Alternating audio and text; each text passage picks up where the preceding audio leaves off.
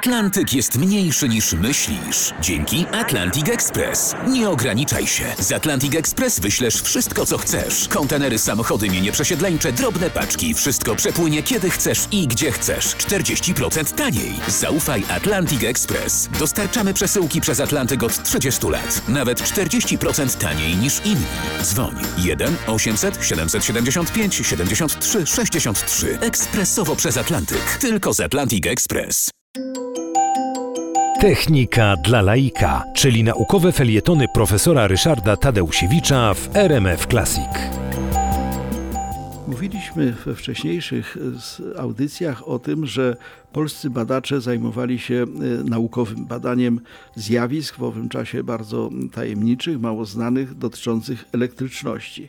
Ale elektryczność dopiero wtedy stała się ważna dla ludzi, jeżeli zaczęła dla nich pracować. Zaczęliśmy, zaczęły się prace przenoszące wiedzę o elektryczności ze sfery badań naukowych do sfery praktyki. Otóż człowiekiem, który w Polsce jako pierwszy podjął właśnie takie praktyczne zastosowania elektryczności, był Julian Ochorowicz. Julian Ochorowicz to bardzo ciekawa i złożona postać, ponieważ najbardziej znany był z tego, że zajmował się badaniem zjawisk paranormalnych, sławił się badaniami nad hipnozą i był szeroko znany właśnie jako no, badacz tych zjawisk paranormalnych, rozmaitego rodzaju no, cudów, które, które no, współczesna nauka już no, nie traktuje jako rzeczy naukowe. Natomiast tenżeż Julian Ochorowicz, na marginesie dodam, że to był jak gdyby żywy prototyp Ochockiego, bohatera lalki Bolesława Prusa. Otóż ten Julian Ochorowicz w tysiąc osiemset siedemdziesiątym ósmym roku opisał koncep- koncepcję tak, tak zwanego telefotoskopu. telefotoskopu, czyli czegoś do patrzenia na odległość za pomocą elektryczności. Wobec tego był ta, była to pierwsza w owym czasie koncepcja telewizora. Ten telefotoskop Ochorowicza nigdy nie, nie znalazł praktycznego zastosowania, ale zapamiętajmy datę, tysiąc osiemset siedemdziesiąty ósmy. Było to na długo przedtem, zanim obecnie wysławiani twórcy właśnie telewizji no, zapisali swoje karty w dziejach tej no, dziedziny techniki wywodzącej się z wiedzy o elektryczności. Natomiast Ochorowicz miał sukces praktyczny. Mianowicie wynalazł, a właściwie opracował nowy typ telefonu. Telefon był wcześniej już wynaleziony przez Grahama Alexandra Bella oczywiście, ale ten prototyp Juliana Ochorowicza był po prostu najzwyczajniej w świecie lepszy.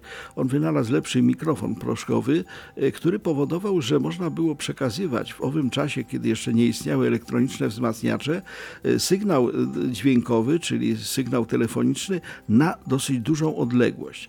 Julian Ochorowicz pierwszy sukces odnotował, gdy w tysiąc osiemset osiemdziesiątym piątym roku, a więc no, już po wynalazku Bella, ale przed upowszechnieniem wynalazku Bella, pokazał prototyp tego swojego telefonu na takiej międzynarodowej wystawie elektryczności w Paryżu.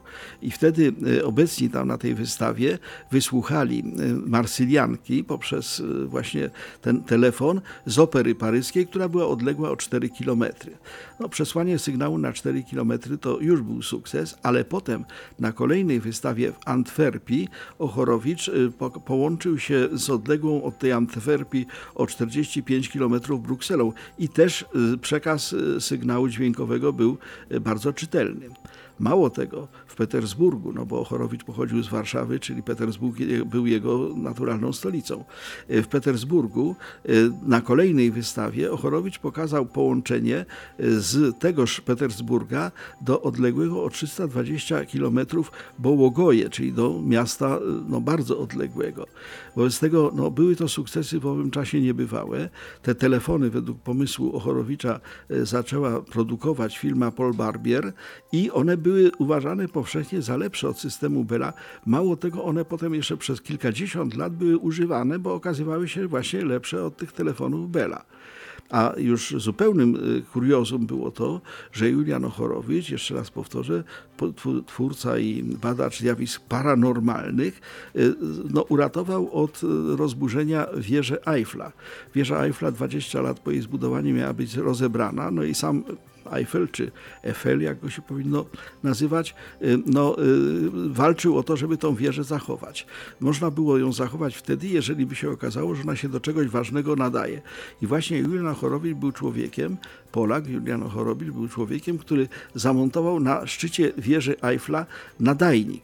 Zrobił w tysiąc osiemset osiemdziesiątym dziewiątym roku i okazało się, że to urządzenie sięgało swoim zasięgiem aż do granic francusko-niemieckich, a szykowała się wojna. I wobec tego to uratowało wieżę Eiffla.